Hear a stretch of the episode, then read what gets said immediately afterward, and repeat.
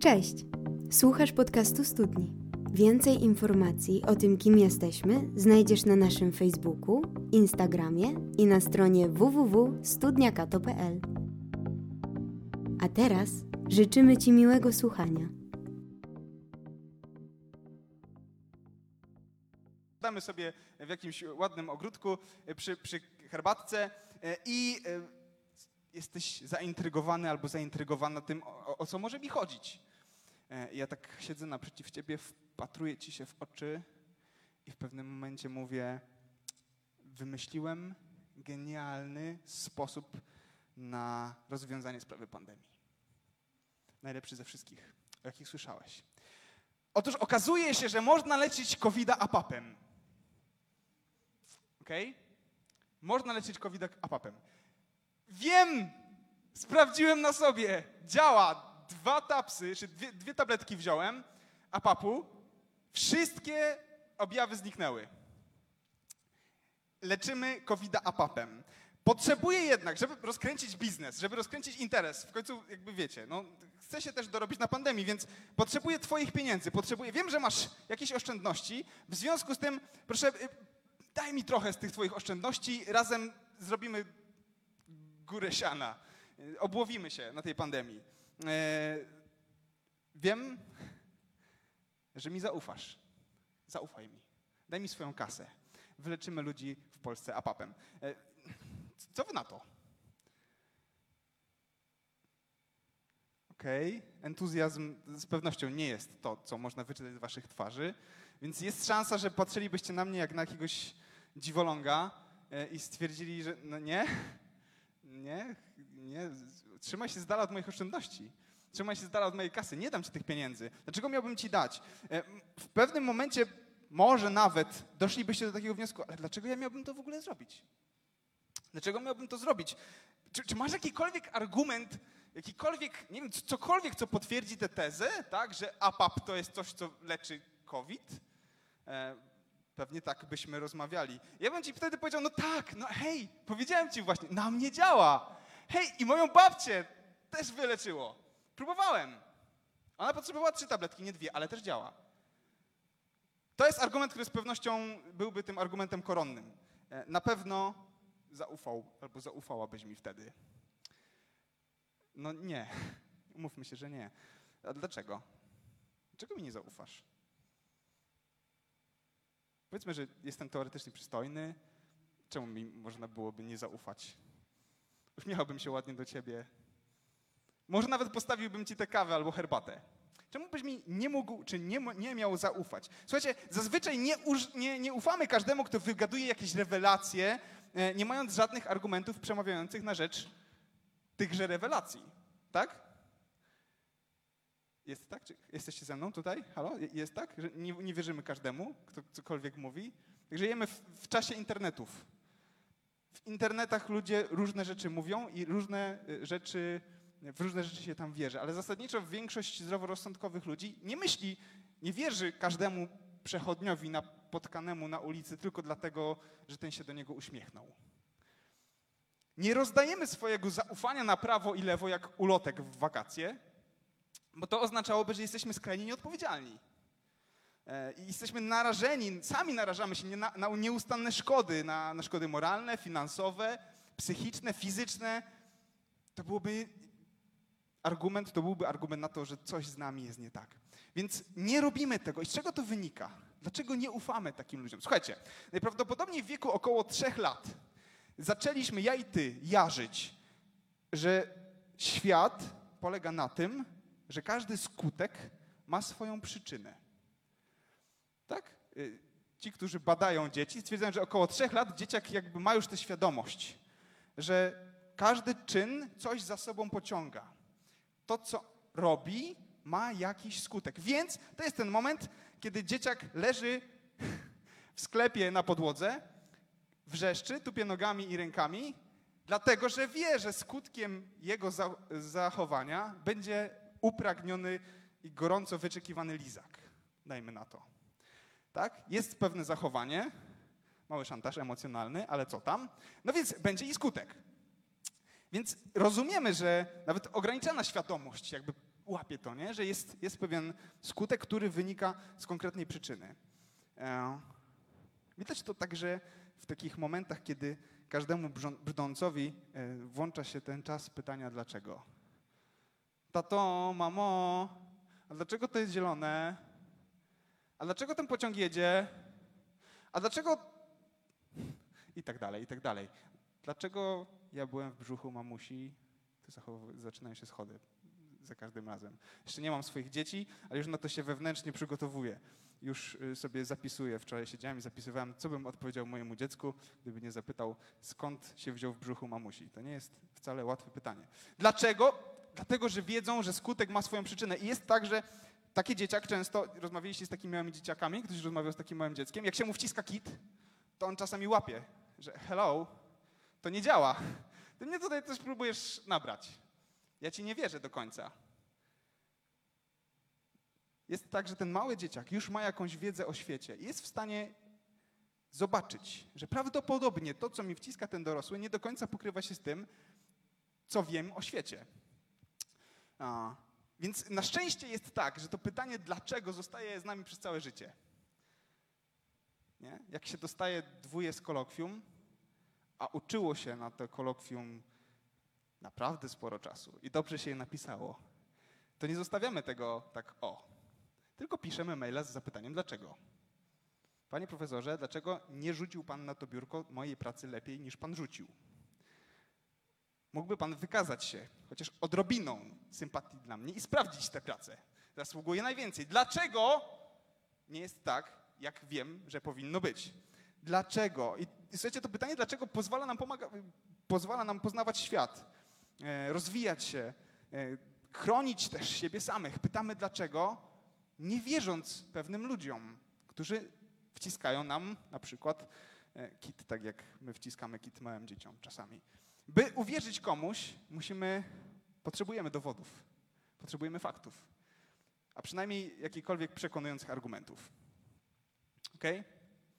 Światem rządzą reptylianie. Ok? Czy wszyscy mi ufają teraz? Tak? Nie. Dlaczego? Skąd to wiesz? Bo widziałem wczoraj jednego w lodówce. E, słuchajcie, potrzebujemy jakichkolwiek argumentów, które pomogłyby nam uruchomić taki jakiś logiczny, przyczynowo-skutkowy tok myślenia. E, chcemy być przekonani. E, I słuchajcie, myślę, że gdybym na tej rozmowie, wróćmy na chwilę do kawiarni, na tej rozmowie e, pokazał wam sprawdzalne wyniki badań tak? i orzeczenie Naczelnej Izby Lekarskiej i tak dalej, no to wtedy ta nasza rozmowa zmieniłaby się trochę. Gdyby okazało się, że badania kliniczne potwierdzają to, że APAP można leczyć COVID, to nagle byście zaczęli się zastanawiać, czy te 5 tysięcy, które mam na koncie oszczędzone, to nie byłaby dobrze zainwestowana sumka. Najprawdopodobniej tak by się stało. Dlaczego? Dlatego, że przekonałem was, przekonałem cię, miałem argument. E, niestety nie jest w życiu tak, że na każde pytanie, dlaczego jesteśmy w stanie odpowiedzieć. Fajnie by tak było. Za każdym razem, kiedy zadajemy pytanie, dlaczego, to jest odpowiedź. Wiecie doskonale, doświadczyliście tego mnóstwo razy. Mamo, a dlaczego nie mogę tego mieć? Brak odpowiedzi logicznej, bo nie.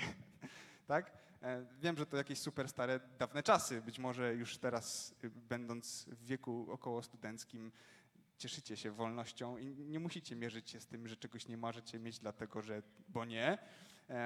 Ale niestety nie jesteśmy w stanie odpowiedzieć na każde pytanie, które, które zadajemy. Czasami niektóre rzeczy musimy zakładać, e, dlatego że nie mamy dowodów na poparcie niektórych naszych tez, niektórych punktów tego naszego e, ciągu przyczynowo-skutkowego, tego naszego myślenia. To jednak, że stawiamy pytanie, nawet w przypadku możliwości nieotrzymania odpowiedzi, sprawia, że każdy z nas, czyli ty i ja, jest jednocześnie sceptykiem i głęboko wierzącym człowiekiem. Nie wiem, z którą rzeczywistością i którym sposobem na życie się identyfikujesz. Nie wiem, czy, czy mówisz o sobie w kontekście tego, że jesteś wierzący, czy że jesteś sceptykiem, ale y, ta generalizacja, którą zrobiłem przed chwilą, to, że każdy z nas jest i sceptykiem, i wierzącym, ona jest specjalnie, jestem święcie przekonany, że to jest prawda. Słuchajcie, y, najczęściej jest tak, że Ze sceptycyzmem identyfikujemy osoby nieuznające istnienia Boga. Tak? Ci, którzy nie wierzą, są dla nas sceptykami, albo my jesteśmy sceptykami, jeśli nie wierzymy. Ale ta wizja jest mocno uproszczona. W każdym z nas jest ta linia sceptycyzmu i wiary. Gdy uznajemy prawdziwość jednego twierdzenia, twierdzenia A, to automatycznie odrzucamy inne twierdzenia, twierdzenia, które stoją wobec niego w opozycji. Jeśli twierdzisz, że jesteś chrześcijaninem, to odrzucasz to, co mówi islam i buddyzm na przykład na temat duchowości, załóżmy. Więc jesteś sceptycznie nastawiony wobec tych dwóch religii. Łapiecie. Za każdym razem, kiedy określasz się w jakiś sposób i twierdzisz, że wierzysz, albo że wyznajesz, albo że jesteś przekonany co do czegoś, to do, automatycznie do czegoś innego jesteś nieprzekonany i w coś innego nie wierzysz. To jest zasadniczo, zdaje się, w miarę logicznie poukładane. Podobnie jest z wiarą, słuchajcie. E, dzisiaj powszechnie utarło się takie myślenie, że wiara jest dla tych, którzy, którzy, którzy mniej myślą, którzy potrzebują sobie jakoś, nie wiem, nie radzą sobie z rzeczywistością, ale słuchajcie, to nie jest prawda. Każdy światopogląd, niezależnie od tego, czy się jest ateistą, agnostykiem, deistą czy teistą, oparty jest na pewnych założeniach. Nie wszystko da się udowodnić. Nie, wszyst, nie, wszyst, nie każdą tezę da się jednoznacznie uargumentować, pokazać fizyczny dowód. Tak? Wobec tego, słuchajcie, to w filozofii zasadniczo jest sprawa od dawno wiadoma e, i wielu filozofów o tym mówiło. Jeśli ktoś się interesuje filozofią trochę, e, Kant mówił o noumenach na przykład. To są rzeczy same w sobie, czyli rzeczy, których nie da się udowodnić. Tak samo, to samo Hegel. Twierdzili oni, że są pewne takie rzeczy, co do których nie jesteśmy w stanie dać przekonujących, empirycznych argumentów i dowodów. E, I właśnie wtedy do akcji wkracza wiara. Gdyby dało się, słuchajcie, wszystko jednoznacznie uargumentować, wszystkiemu, e, nie wiem, masz, jesteś, masz swój światopogląd i gdybyś dał radę uargumentować, uzasadnić każdy element swojego światopoglądu i na każdy z aspektów swojego światopoglądu mógłbyś dać wszystkim innym ludziom dookoła ciebie empiryczny, poznawalny, doświadczalny, niezaprzeczalny argument, wtedy wszyscy myśleliby tak jak ty. A jednak myślimy inaczej. Dyskoteka. Światła myślą inaczej. Um, jednak myślimy inaczej. Jednak jest tak, że nie wszyscy jest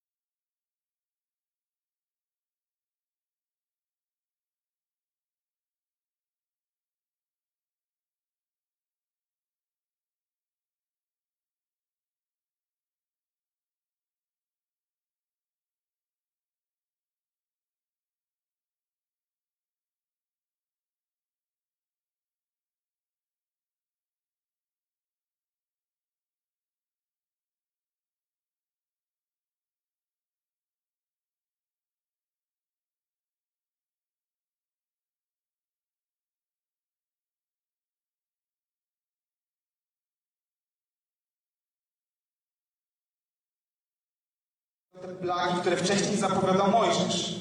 Wychodzą na pustynię, idą przez tę pustynię, prowadzi ich obłok, potem słup ognia, obłok w dzień, słup ognia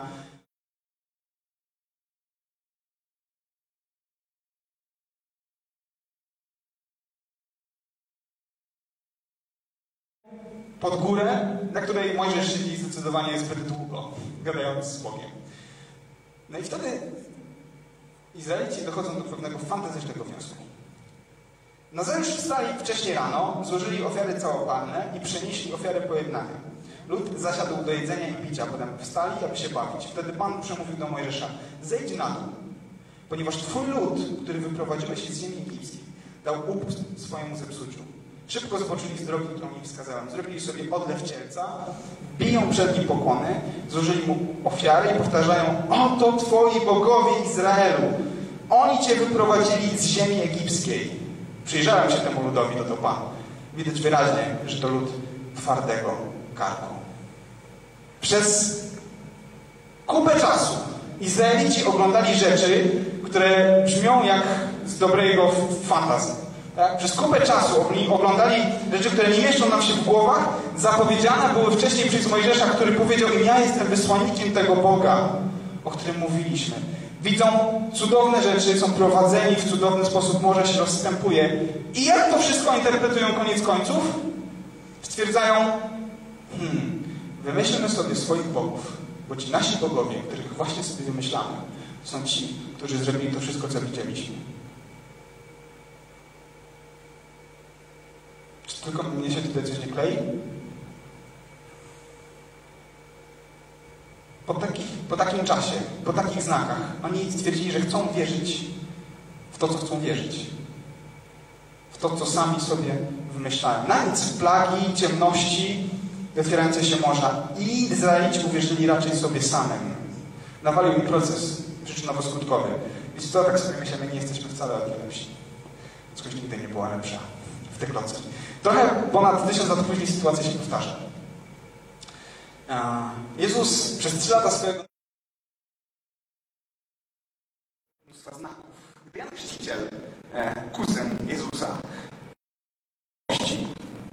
miał taki kryzys wiary i się zastanawiał, Jezu, czy to naprawdę jesteś tym, o którym mówisz, że jesteś? I wysyła swoich uczniów do Jezusa, to Jezus odpowiada tak, idźcie i donieście, donieście Janowi, to jest Ewangelia Mateusza, 11 rozdział, 4 do 6 wersetu. Idźcie i donieście Janowi, odpowiedział im Jezus, o tym, co widzieliście i słyszeliście. Niewidomi, niewidomi odzyskują wzrok, kulejący chodzą, trędowaci doznają oczyszczenia, głusi słyszą, martwi zmartwychwstają, a u Bogu głoszona jest dobra nowina. I szczęśliwy jest ten, który się do mnie nie zrazi. Dwa tygodnie temu mówiliśmy o tym, że Jezus był skandalistą swoich czasów. Mówiliśmy o tym, że Jezus rozbudzał, rozpalał społeczne e, nastroje, ale mówiliśmy też o tym, że On pociągał ze sobą mnóstwo ludzi przez to, co robił. Mnóstwo ludzi było zafascynowanych tym, że dzieją się rzeczy, które nie mieszczą mi się w głowach. Bo ludzie, którzy byli ślepi, widzą. Bo ludzie, którzy nie chodzili, chodzą. Ale nie wszyscy widzieli w nim tego, za kogo się podawał. Dlaczego? Dlatego, że tak wielu ludzi Dlaczego tak wielu ludzi widziało dowody Jego boskości, a mimo tego chciało go zabić? I wiecie co? Na to pytanie Jezus odpowiada w Ewangelii Łukasza. To jest niesamowita, niesamowita historia. Ewangelia Łukasza, 16 rozdział. E, Jezus opowiada story. Ktoś kiedyś powiedział, że gdyby Jezus żył dzisiaj, to kręciłby filmy. Może taki władca pierścieni, trochę lepszy, wszedł spod jego rąk. Jezus opowiada niezwykłe historie, w których w symboliczny sposób przekazywał pewne prawdy. Posłuchajcie tej historii z Ewangelia Łukasza, 16 rozdział. Był pewien bogaty człowiek. Nosił szaty z purpury i najlepszego lnu, a na co dzień wytrawnie ucztował. Przy bramie jego dworu leżał natomiast pewien porzucony żebrak. Na imię Łazarz i cały przykryty był wrzodami. Pragnął najeść się tym, co spadało ze stołów bogacza. Tak, nawet psy przychodziły, by lizać jego wrzody. W końcu żebrak zmarł. Aniołowie przenieśli go do miejsca, gdzie mógł się cieszyć szczęściem u Bogu Abrahama. Bogaty człowiek również zmarł i został pochowany, a gdy w krainie umarłych doznawał dręki, podniósł oczy i zobaczył z daleka Abrahama i Łazarza jego Bogu. Ojcze Abrahamie zawołał. Zlituj się nade mną i poślij Łazarza, by zanurzył w wodzie koniec swojego palca i zwilżył mi język, gdyż cierpię w tym płomieniu. Dziecko, powiedział Abraham. Przypomnij sobie, że swoje dobro odebrałeś za życia, podobnie jak Łazarz zło. Teraz on doznaje tu pociechy, a ty cierpisz. Poza tym między nami a wami rozciąga się wielka przepaść, aby ci, którzy chcieliby przejść stąd do was, nie mogli. Stamtąd do nas nikt nie zdało się przenieść. Wtedy bogaty powiedział, proszę cię więc, ojcze, abyś posłał go do domu mojego ojca. Mam pięciu braci. Niech im złoży świadectwo, aby chociaż oni nie trafili do tego miejsca udręki. Abraham na to mają Mojżesza i mają proroków. Niech ich słuchają. Nie ojcze Abrahamie, nie przestało prosić bogaty. Jeśli przyjdzie do nich ktoś z umarłych, opamiętają się. Wtedy Abraham powiedział, jeśli Mojżesza i proroków nie słuchają, to choćby ktoś z umarłych powstał, nie dadzą się przekonać. Jezus był genialnym storytellerem. Wiecie, ta historia nie jest o tym, jak się dostać do nieba. I że jak będziesz biedny, to będziesz w niebie, a jak będziesz bogaty, to będziesz w piekle. Nie, ta historia mówi o tym, że nie da się, nie da się uwierzyć w Boga, choćby nawet działo się coś niezwykłego, choćby nawet przychodzili zmarli, choćby nawet pojawiały nam się duchy i mówiły, słuchaj, uwierz w Boga. Nie da się uwierzyć w Boga, jeśli nie wierzymy tym argumentom, które już widzimy. Nie da się. W sensie jakby nic nie dają te cudowne rzeczy. Nawet gdyby Bóg napisał palcem na niebie, jestem tutaj, hashtag Bóg. Ta historia...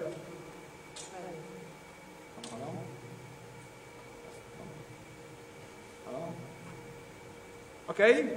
Okay? O, jestem. Ta historia pokazuje, że to nic by nie dało. Że to nie rozwiązałoby problemu. Że to wcale nie sprawiłoby w magiczny sposób. Że wszyscy zaczęli objawienia, wizyty świętych, wielkie znaki. Jezus dokonywał mnóstwa cudów, a i tak nie sprawiło to, że wszyscy, którzy go otaczali, za nim poszli. Dlaczego Bóg nie objawi się w sposób niepozostawiający złudzeń? On już to zrobił. I nic to nie zmieniło. E, napis na niebie nie rozwiązałby sytuacji. Każdy w nas ma w sobie to napięcie między wiarą i sceptycyzmem. Od wiary nie da się uciec.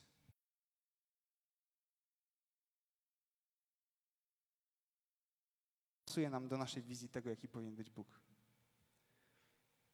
A nie pasuje nam do tego, jaki, jakby co Bóg powinien robić. Czym powinien się w życiu swoim kierować. Więc wybieramy wiarę w inne rzeczy. On się nie mieści w nasze ramki, w nasze definicje, w nasze poglądy. Skoro istnieje wszechmocny, dobry Bóg, dlaczego na ziemi jest tyle zła? Skoro istnieje wszechmocny Bóg,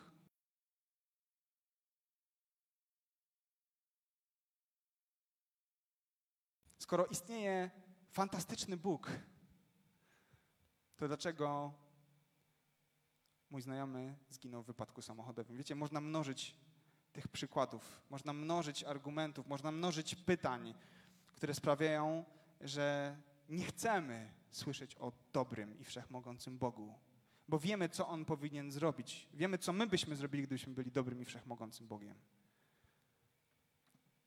A Bóg na to ma jedną odpowiedź. Zamiast dać jednoznacznie do zrozumienia, objawić się, rozwiać wszelkie wątpliwości, Bóg mówi: Zaufaj mi.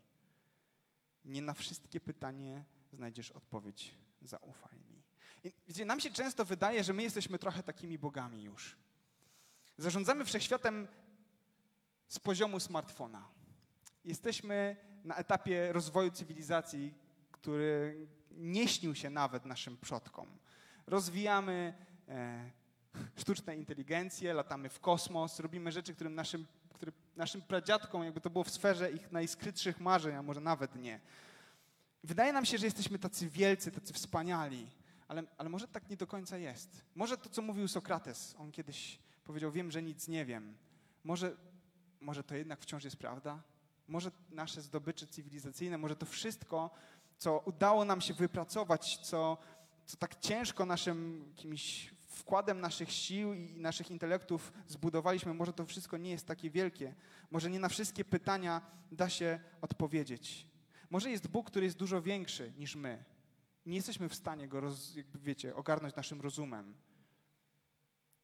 I dlatego właśnie Bóg, który jest wszechmocny i kochający, ma nam do zaoferowania jedynie ufność. Może ty i ja wobec Boga jesteśmy jak takie trzylatki, które tupią nóżkami i mówią, chcę lizaka. Dawaj lizaka, tato. Ma być lizak. A Bóg mówi, no nie, no nie dam ci luzaka. Wstawaj z tej podłogi, luzaka, lizaka. Wstawaj z tej podłogi, będzie brukselka. Nie, nie chcę brukselki. Boże, ja chcę, ja chcę Boga, który daje lizaki, a nie który daje brukselki. A Bóg mówi, nie, nie możesz się żywić tylko lizakami. To jest niezdrowe, ale nie łapiesz tego. Jesteś za mały. Nie ogarniasz tego systemu. Zaufaj mi. Zaufaj mi. Ale to jest bulwersujące. To jest bulwersujące. Nie chcemy takiego Boga. Nie chcemy Boga, który mówi zaufaj, a nie odpowiada, nie spowiada się z tego, kim jest i nie odpowiada na nasze pytania. Przecież tak ważne. Często Boga jeszcze dodatkowo traktujemy instrumentalnie. Mówimy mu, Boże, słuchaj, jeśli zrobisz to i tamto, to ja w Ciebie zaufam. Ja w Ciebie uwierzę, to ja Tobie zaufam. Jeśli zrobisz to i tamto, jeśli będziesz taki, jak ja chcę, żebyś był, to wtedy ja zdecyduję się może na ten krok. Nie chcemy słyszeć ufaj mi jako odpowiedź na nasze pytania. A to właśnie ma nam do zaoferowania Bóg. List do Hebrajczyków, jedenasty rozdział, szósty werset. Tam są takie słowa. Bez wiary nie można podobać się Bogu. Kto bowiem przychodzi do Boga, musi uwierzyć, że On istnieje i nagradza tych, którzy Go poszukują.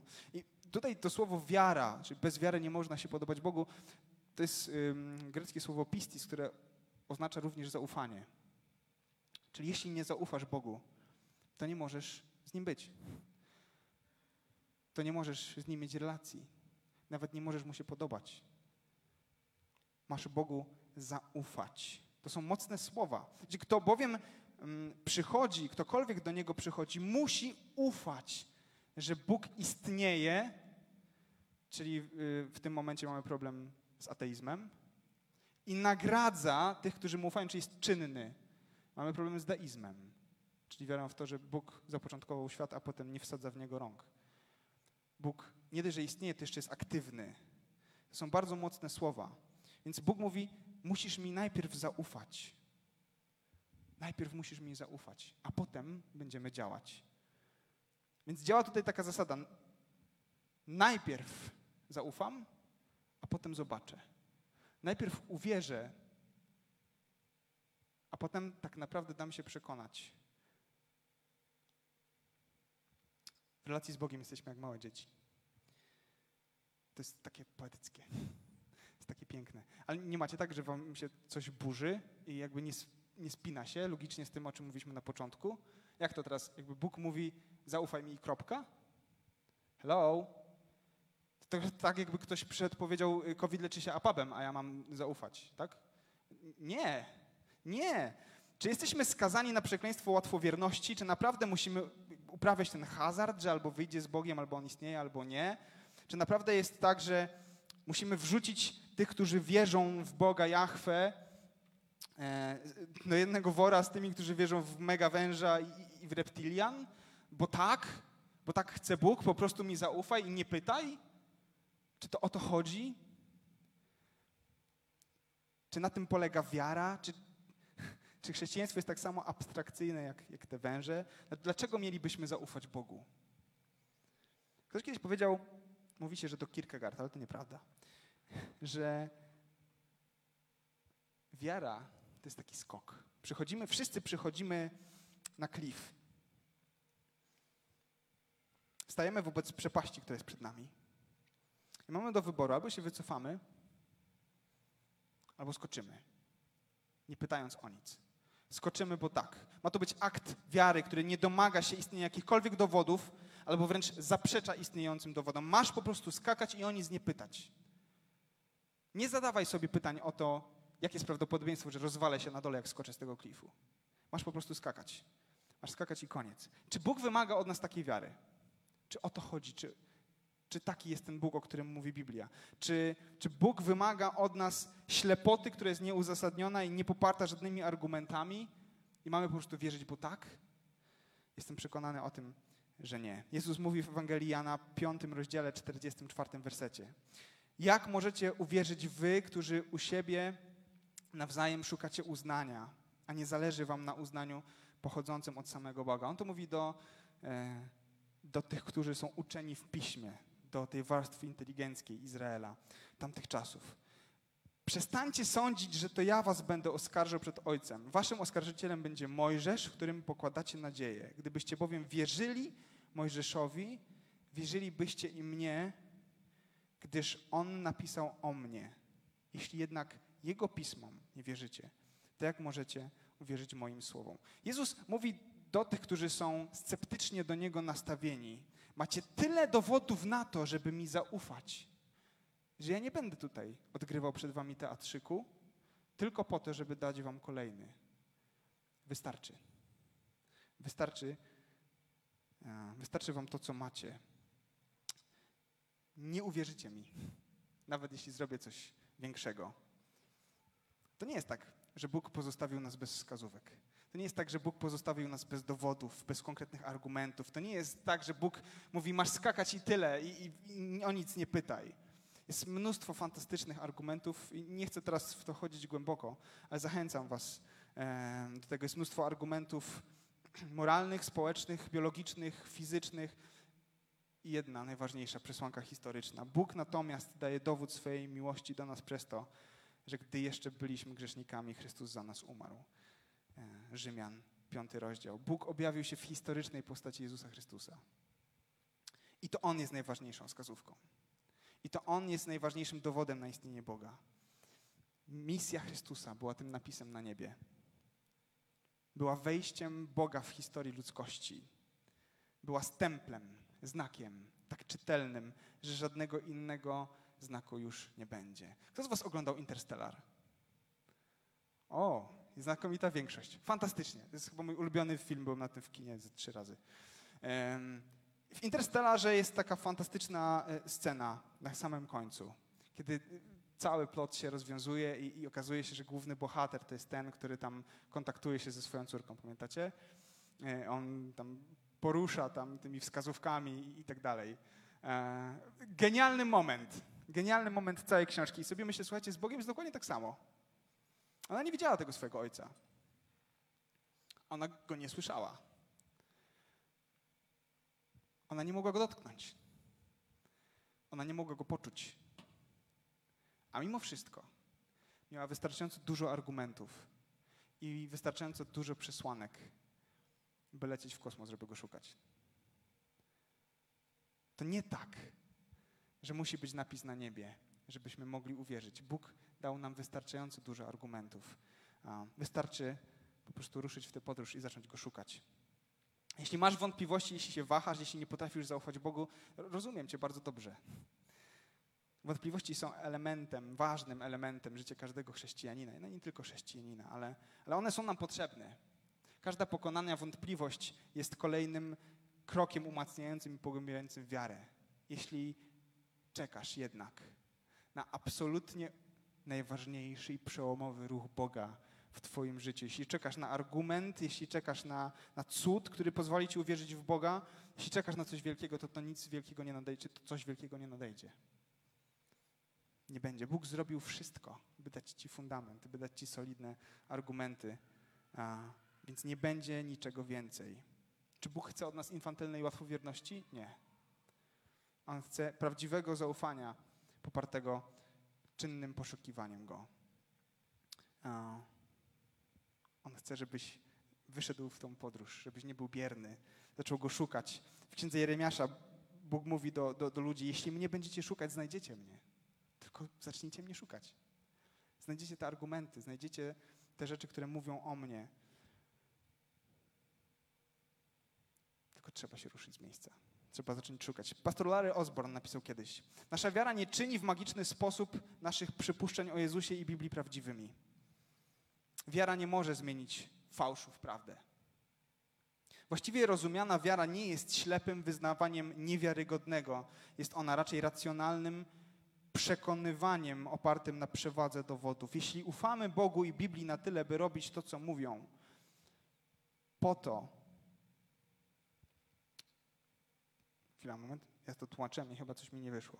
Jeśli ufamy Bogu i Biblii na tyle, by robić um, to, co mówią, to dlatego, że sprawdziliśmy, że poddaliśmy je próbie i stwierdziliśmy, że są godne zaufania. Wszystko inne to zwykła łatwowierność.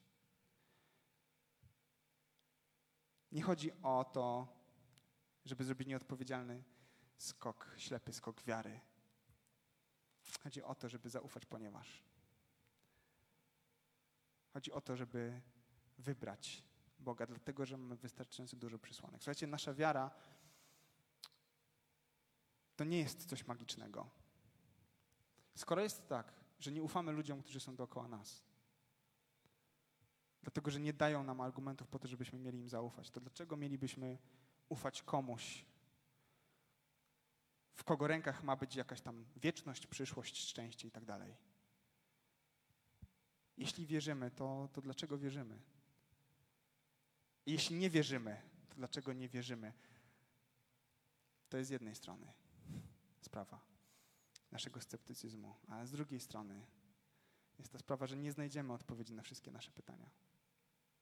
Choćbyśmy nie wiem, co robili, nie wiem, gdzie szukali, to będą pytania, na które nie jesteśmy w stanie nawet przyjąć tej odpowiedzi, bo jesteśmy za mali.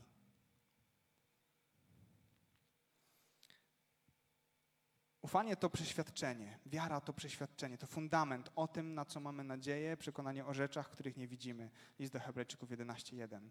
Zaufanie Bogu jest odpowiedzią na pytania, na które nie poznamy odpowiedzi, nie mamy odpowiedzi. Y, jest taka fajna historia kiedyś. Y, przyjechał rabin do małej miejscowości żydowskiej. Wszedł do tej e, synagogi, która znajdowała się w tej miejscowości, usiadł na, na krześle i mówi: Słuchajcie, ludzie, zebrali się ludzie z całej wioski, mówi, zadawajcie mi pytania. Odpowiem na każde. No i ludzie rzucają. Rabi, a co z tym? A co z tamtym? Rabi, a ja nie mogę mieć dzieci. Dlaczego? Rabi, a ja chciałbym być szczęśliwy, a nie jestem. Rabi, a tu żona mnie tłucze. Dlaczego? Co zrobiłem źle? Rabi, a to, rabi, a tamto. I rabi siedzi i słucha tych wszystkich pytań i litania ciągnie, ciągnie, ciągnie, ciągnie, aż w końcu wysłuchał tych wszystkich pytań, zamknął oczy Zamyślił się, tak siedzi, napięcie wzrasta. Wszyscy są tam w tym pomieszczeniu, myślą sobie, to jest ten moment. Teraz się dowiem. W końcu. Może robiłem sobie zbyt słoną zupę. W końcu rabi otwiera oczy i mówi, zatańczmy. I zaczyna tańczyć. I tańczy. I tańczy. No i tak ludzie patrzą na niego sobie myślą, nie no, jakiś fir. No dobra, ale zaczynają robić to, co on. I tańczą, i wszyscy tańczą. E, I w pewnym momencie rabin tak się wyprostował, patrzy na nich i mówi: Mam nadzieję, że macie wszystkie odpowiedzi na pytania, które zadaliście. I wyszedł z sali. Szok. Szok i niedowierzanie. Są pytania, na które nie znajdziemy odpowiedzi. I Bóg zaprasza nas do tańca. Dlatego, że jesteśmy zbyt mali, jesteśmy zbyt ograniczeni, żeby przyjąć tę odpowiedź. Bóg zaprasza nas do ufności. Nie wszystko będziemy wiedzieć, nie, wszystko, nie na wszystko znajdziemy racjonalne wytłumaczenie, nie wszystkie zagadki rozwikłamy. rozwikłamy. Bóg nigdy nie wpasuje się w nasz taki, jaki my chcielibyśmy, żeby był. On będzie sobą.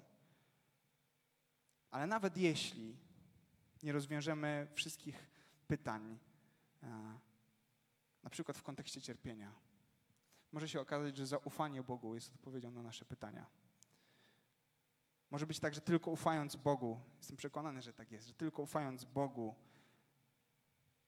tylko wtedy, kiedy wybierzemy to, żeby Mu zaufać, będziemy mogli czuć pokój wtedy, kiedy, kiedy się wali, kiedy się pali. Tylko ufając Bogu otwieramy się na Niego, na Jego bliskość, obecność, pocieszenie, radość, nadzieję i rzeczy, które nie da się opisać słowami. Nie da się ich oddać wykresami, nie da się tego zmierzyć, nie da się tego wsadzić w szufladki naszych prostych pojęć. Jedenasty rozdział listu do Hebrajczyków opowiada niezwykłe historie ludzi, którzy byli przyjaciółmi Boga, dlatego że Mu uwierzyli, dlatego że Mu zaufali. Czy otrzymali odpowiedź na wszystkie pytania? Nie. Czy żyli bezproblemowym, pięknym i gładkim życiem? Nie. Czy mierzyli się z wątpliwościami? Mierzyli. Ale mimo to stwierdzili, że jest tyle dowodów, które przemawiają na korzyść Boga, niż na Jego niekorzyść, że uznali, że warto Mu wierzyć. Wtedy zaczęły się piękne rzeczy. Wybrali zaufanie, ale to nie był sklep, ślepy skok wiary. Zachęcam Cię i siebie do tego. Nasza wiara, jeśli będzie tylko i wyłącznie ślepym skokiem, to będzie bardzo słaba. Nasze zaufanie będzie bardzo ograniczone.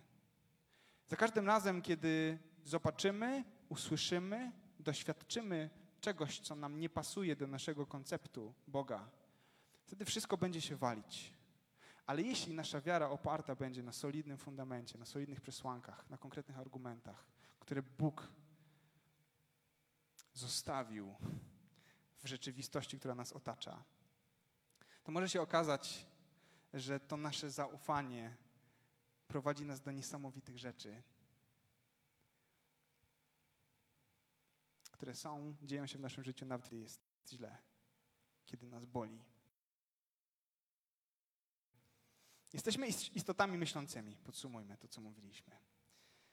W każdym z nas jest to nieustanne napięcie pomiędzy wiarą i sceptycyzmem i wątpliwościami. Często oczekujemy od Boga, że objawi się w jakiś super ponadnaturalny sposób albo zrobi coś, co rozwieje nasze wątpliwości. Tak się jednak nie stanie, bo On to już zrobił. I dlatego, że to zrobił, On nie każe nam skakać w próżnię.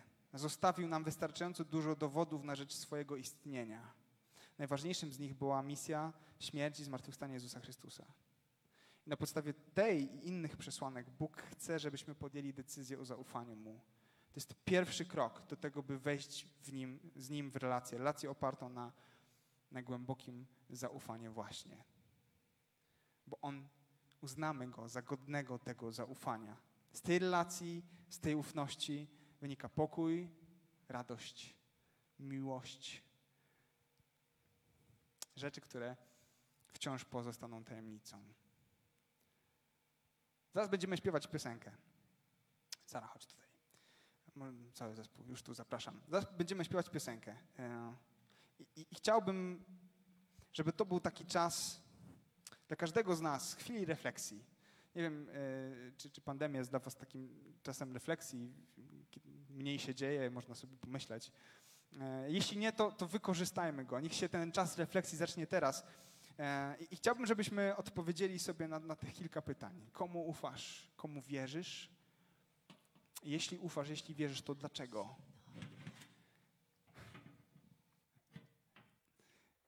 Zimno.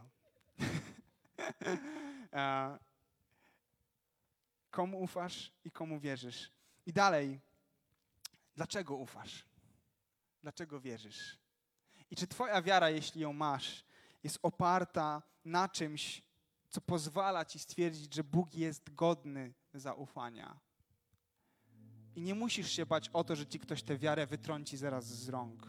I nie musisz się bać o to, że ktoś przyjdzie i zagnie cię jakimś jednym pytaniem. Ale z drugiej strony, jeśli nie wierzysz, to pytanie, czy na pewno, czy na pewno zrobiłeś wszystko, żeby dowiedzieć się, że Twoja wiara w nieistnienie Boga jest tym, co najlepiej tłumaczy rzeczywistość.